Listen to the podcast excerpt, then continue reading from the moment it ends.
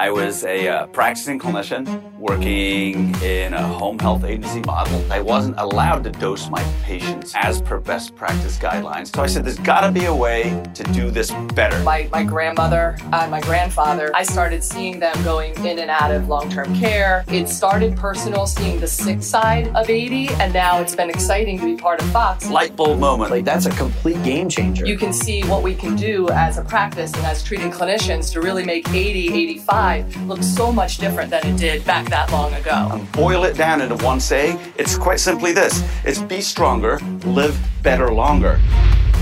Welcome to Fox Rehabilitation's Live Better Longer podcast, the podcast dedicated to clinicians who work with older adults. Also, you know, if you're interested in aging gracefully, aging with strength, then you too, I, I think, will enjoy this podcast. My name is Jim Shear, and I am joined today by Fox occupational therapist Alita Borker. Hi, everyone. Thanks for having me here, Jim. Happy OT month. Yes, it's one of the most exciting times of the year for an OT because everyone suddenly celebrates you and thanks you for all the things you've been doing. Uh, and they give you free stuff sometimes. So it's it's a fun time of year. Are you saying the other months aren't fun? They're still fun, but it's extra fun. It's like a party all month. so everyone knows that I have no clinical background. Although I'm learning a little bit each week by doing this podcast, I bring in the experts. That's where the clinical excellence comes in. Uh, I'm just wondering, being part of this world now, is there any type of beef between the PTs and the OTs? Or no. just or just how the healthcare community views the different disciplines? Well, okay, that that's a good question it because feels, it I, feels like I'm just digging for trouble right now. it does feel like that. I do think that um, PTs get a lot more patients that want to work with them because everyone knows what PT is. They Right, know, you know, right. to come, you get to do the exercise. They don't really understand why they should have to go to occupational therapy or how that's even different from physical therapy a lot of the time. Uh, so we kind of get the back burner in that respect. But that's just because not enough people know about us. And that's why I'm here today and with what I do in AOT PAC. Yes. So let's talk about AOT PAC. You Okay. are the Maryland ambassador of AOT mm-hmm. PAC, and that stands for American Occupational Therapy Political Action Committee. So, how Yes. long have you been a member of AOT PAC? For about a year now, I'm m- moving into my second year of my. and you're term. already the ambassador? so the way this works is it's a volunteer position and I applied for it and I got accepted to do the two year term for being an ambassador for Maryland. It's only two years? Yes, you can renew. And so I think it would qu- be quite easy for me to just say, hey, I'm still interested in still continuing with this after my two years end. yeah, because you're, I'm you're so good at it. person. Yes. you should do it Well- for another term. yeah, I am the only person for Maryland right now, too. So that's kind of in my benefit.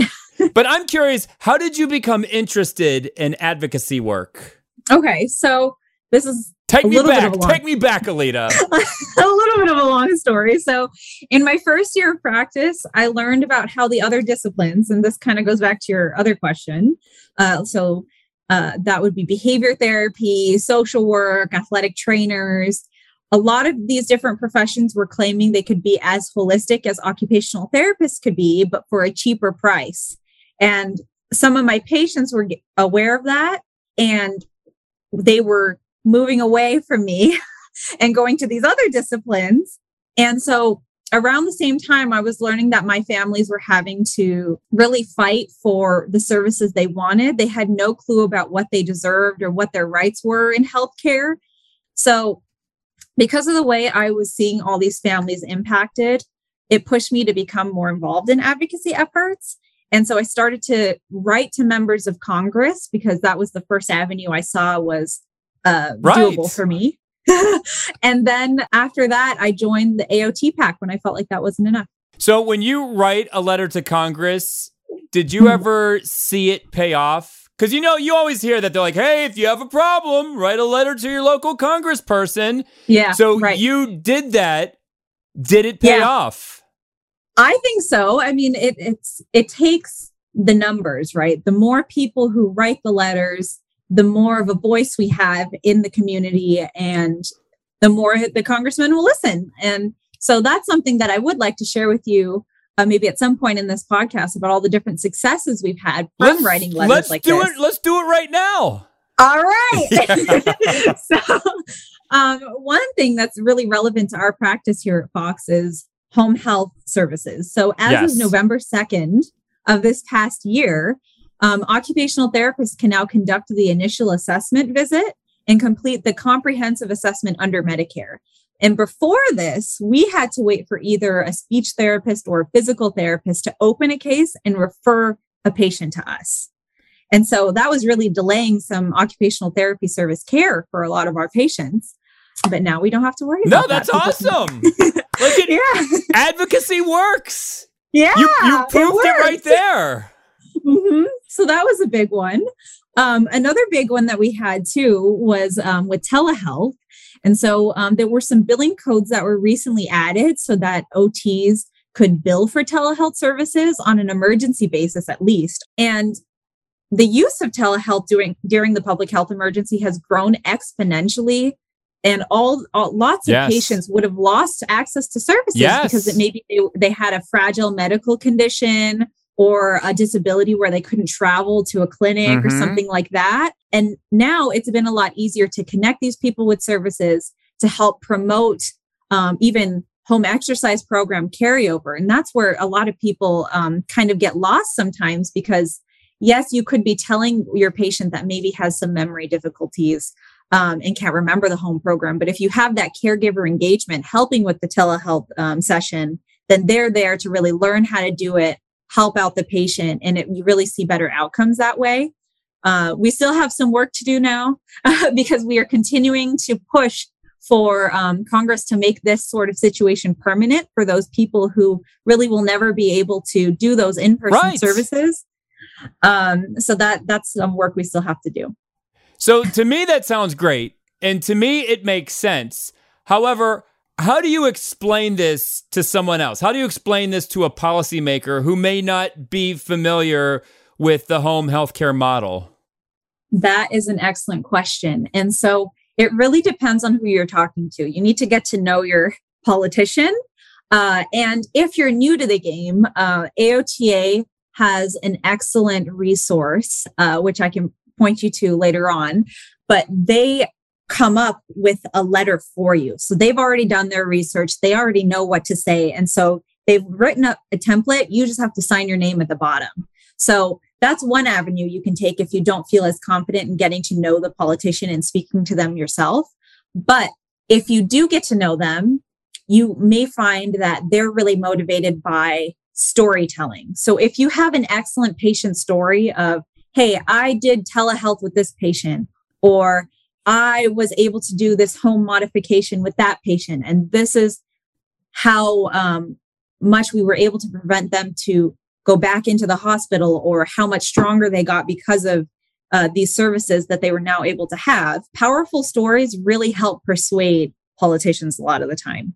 There are other politicians that really want to hear the research, but that's not as often. Okay. no, because when I attend a conference or I hear a speech, like I'll, I'll zone out at some point. But whenever someone tells that real life experience, that story, that's when my ears perk up. I'm like, oh, Yeah. oh yeah, like this is this is real life. So Exactly. you bring up a great point. So before you became the Maryland ambassador of AOT PAC, were Mhm. you interested in politics at all? Like, say if you have no political background and you're just a passionate OT, can that go a long way? So I had no interest in politics before this. and I kind of, I mean, I had a little bit of shame toward that because I felt like, yes, I should be aware of all these different things going on around me. Uh, it's just sometimes, you know, a lot, a lot to take in. But I, after I, I realized what all of um, the impact of not being involved in that was, I, I tried to find the different volunteer opportunities available, uh, like the AOT PAC positions that they have open through uh, AOTA's website. And I just told them how passionate I was. I told them my my personal story that I shared earlier. And that's all it took. I didn't have to have any sort of expertise. And the reason for that is it matters more that you care about the issue and you'll work hard for the issue Yep. than needing to know about the issue because my board director was easily able to just tell me, hey, this is some more information on these issues and the work we've been doing. And I could just get caught up that way because I was so passionate. So you really don't need to do that to get involved in some of these things. No, you but you've got the passion on the OT end, and that's what Yeah. carries you. Yeah, exactly. Have you had any lunches yet with politicians? So COVID's made that extremely difficult to do. So right now we have a couple of designated people within the AOT PAC organization that virtually meets with some team members of congressmen. Before, before all of this happened, we were able to actually go and visit these offices in DC and have a conversation with team members, congresmen, Wow. Uh, how I'm, I'm dedic- curious, how long are these sessions? Are they like, all right, you've got five minutes, go? usually because they're very they've gotten to the position where um, they're at by being very personable they don't usually kick you out too quickly Well, that's good. Um, that's good. we also really ar- we arrange this ahead of time so it's known as hill day and a lot of universities participate in this um, not too many practitioners do unfortunately which is what i want to advocate for too is getting more practitioners involved in this day but they're aware that this day comes in september every year that we want to go and talk to them so i think they make time because we've planned for it One last question before we go to break. Students now are starting to think about graduation coming up in May, then Yeah. starting to think about their first job, you know, whether they want to be a PT, OT, SL, they know they know that by now. But um, for a graduating student who might be interested in advocacy work, what are the Mhm. first few steps they could take? Like if they came up Okay. to you and they needed to pick your brain, what would you tell them? Okay, so I tell everyone, regardless of if they're a newly graduated student, to get involved in their state and national associations. So that could just be joining by being a member. Get your membership with AOTA. Uh, for Maryland, it would be MOTA. Uh, as soon as you open that door, you gain a bunch of connections to this community of different people that might be passionate about the same things. You gain access to their resources and all of their tip sheets and their pre-made letters and everything else. Um, so they've done a lot of the work for you. You just kind of have to make that initial connection with them. And that's been so valuable for me in so many different aspects of my career. So I recommend that as a first start. You just have to speak up. Yeah. As my mom used to say, well, she still does say it squeaky wheel gets a greasing. Yeah. So say something, ask questions. The more you ask, the more you'll find out. Yeah. It's definitely true.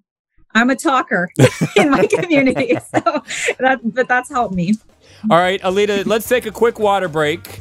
And uh, All when we come back, I'm going to ask you some uh, some questions about earlier in your career. Okay. So stay Sounds tuned.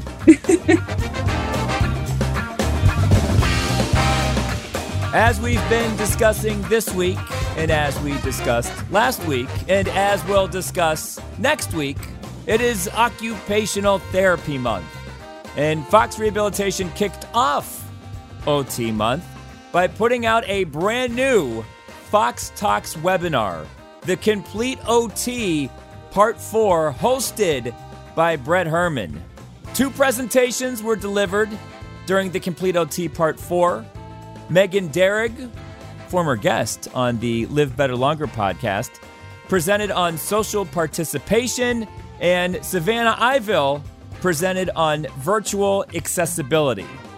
Now, the webinar went live earlier this month. Good news is you can still watch it. If you are interested, go to foxrehab.org, click on the link, Fresh Fox Content, and then click on the link, Webinars. It is that simple.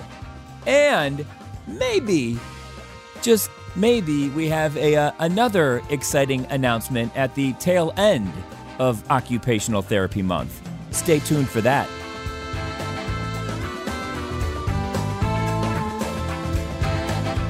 We are back on Fox Rehabilitation's Live Better Longer podcast. I am joined by Fox occupational therapist Alita Borker, who is also the Maryland ambassador of the AOT PAC, which we just talked about.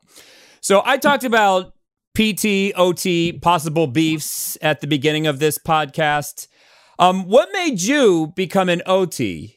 You had different options, so why did you choose the OT path? So I think at a young age, I discovered that I really wanted to be part of helping people feel better, function better.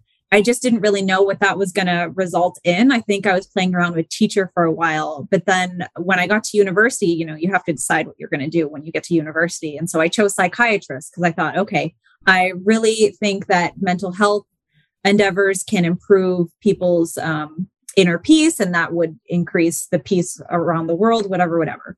But then I discovered how medical model based that is. And I didn't think that I would really be able to help someone in their entirety by taking that route. And then I was a little stuck because I didn't really know what my other options were until I hit my first, my fourth year of university, like almost at the end. One of my professors pointed out that occupational therapy was a career. And so I looked into that and I thought, oh, this is perfect. I get to work on the physical aspects with someone, the mental aspects, the social aspects. And I get to be really creative too, because my whole life I've been interested in arts and crafts and all sorts of creative endeavors. So I thought it was going to be a really nice match for me. And did you love it as soon as you started doing it? It's really fun. I, I enjoy every day I enjoy my job. It doesn't really matter um, where I am doing it. Just the job itself helps me uh, get up every day. And then finally, Alita, how will you celebrate OT month? I think you should do something special. That's just me. what I planned for this year, and this is what I did last year, was just being um, seeing if I could run some other sort of fundraising event or something related to the advocacy efforts I'm already doing. Uh, usually, we work together as a team to come up with what we'll do for that month to uh, educate people a little bit more than we normally do. So I'll I'll see what options are available for that, but that's what I typically go for. That's why you are awesome you're not like, I'm going to take a couple days off. I'm going to bake myself a cake. You're like, I'm going to do more work. That's how I'm going to celebrate OT month. Yeah. Yeah. I am a bit of a workaholic. you should, but you should take a day or two and celebrate yourself. Celebrate the yeah. profession. That's that's a good point. That'll be your I'll homework assignment. That yeah, that's more. your homework assignment. I, that's a good homework assignment for me. I'm not very good at that one, so that's a great one. well, Alita, thank you for joining me on the podcast. You'll have to come back. Thank you. Yes, I, I would be happy to come back. Happy OT month. Enjoy yourself. I know you love doing work, but you know, during a weekend, like a Saturday or Sunday, just take a little time for you. Great plan. Thank you. Yeah, yeah. Thanks for having me. That's a little self help tip to end this podcast. That's a good one. so for Alita Borker, my name is Jim Shear, and we will see Yins later.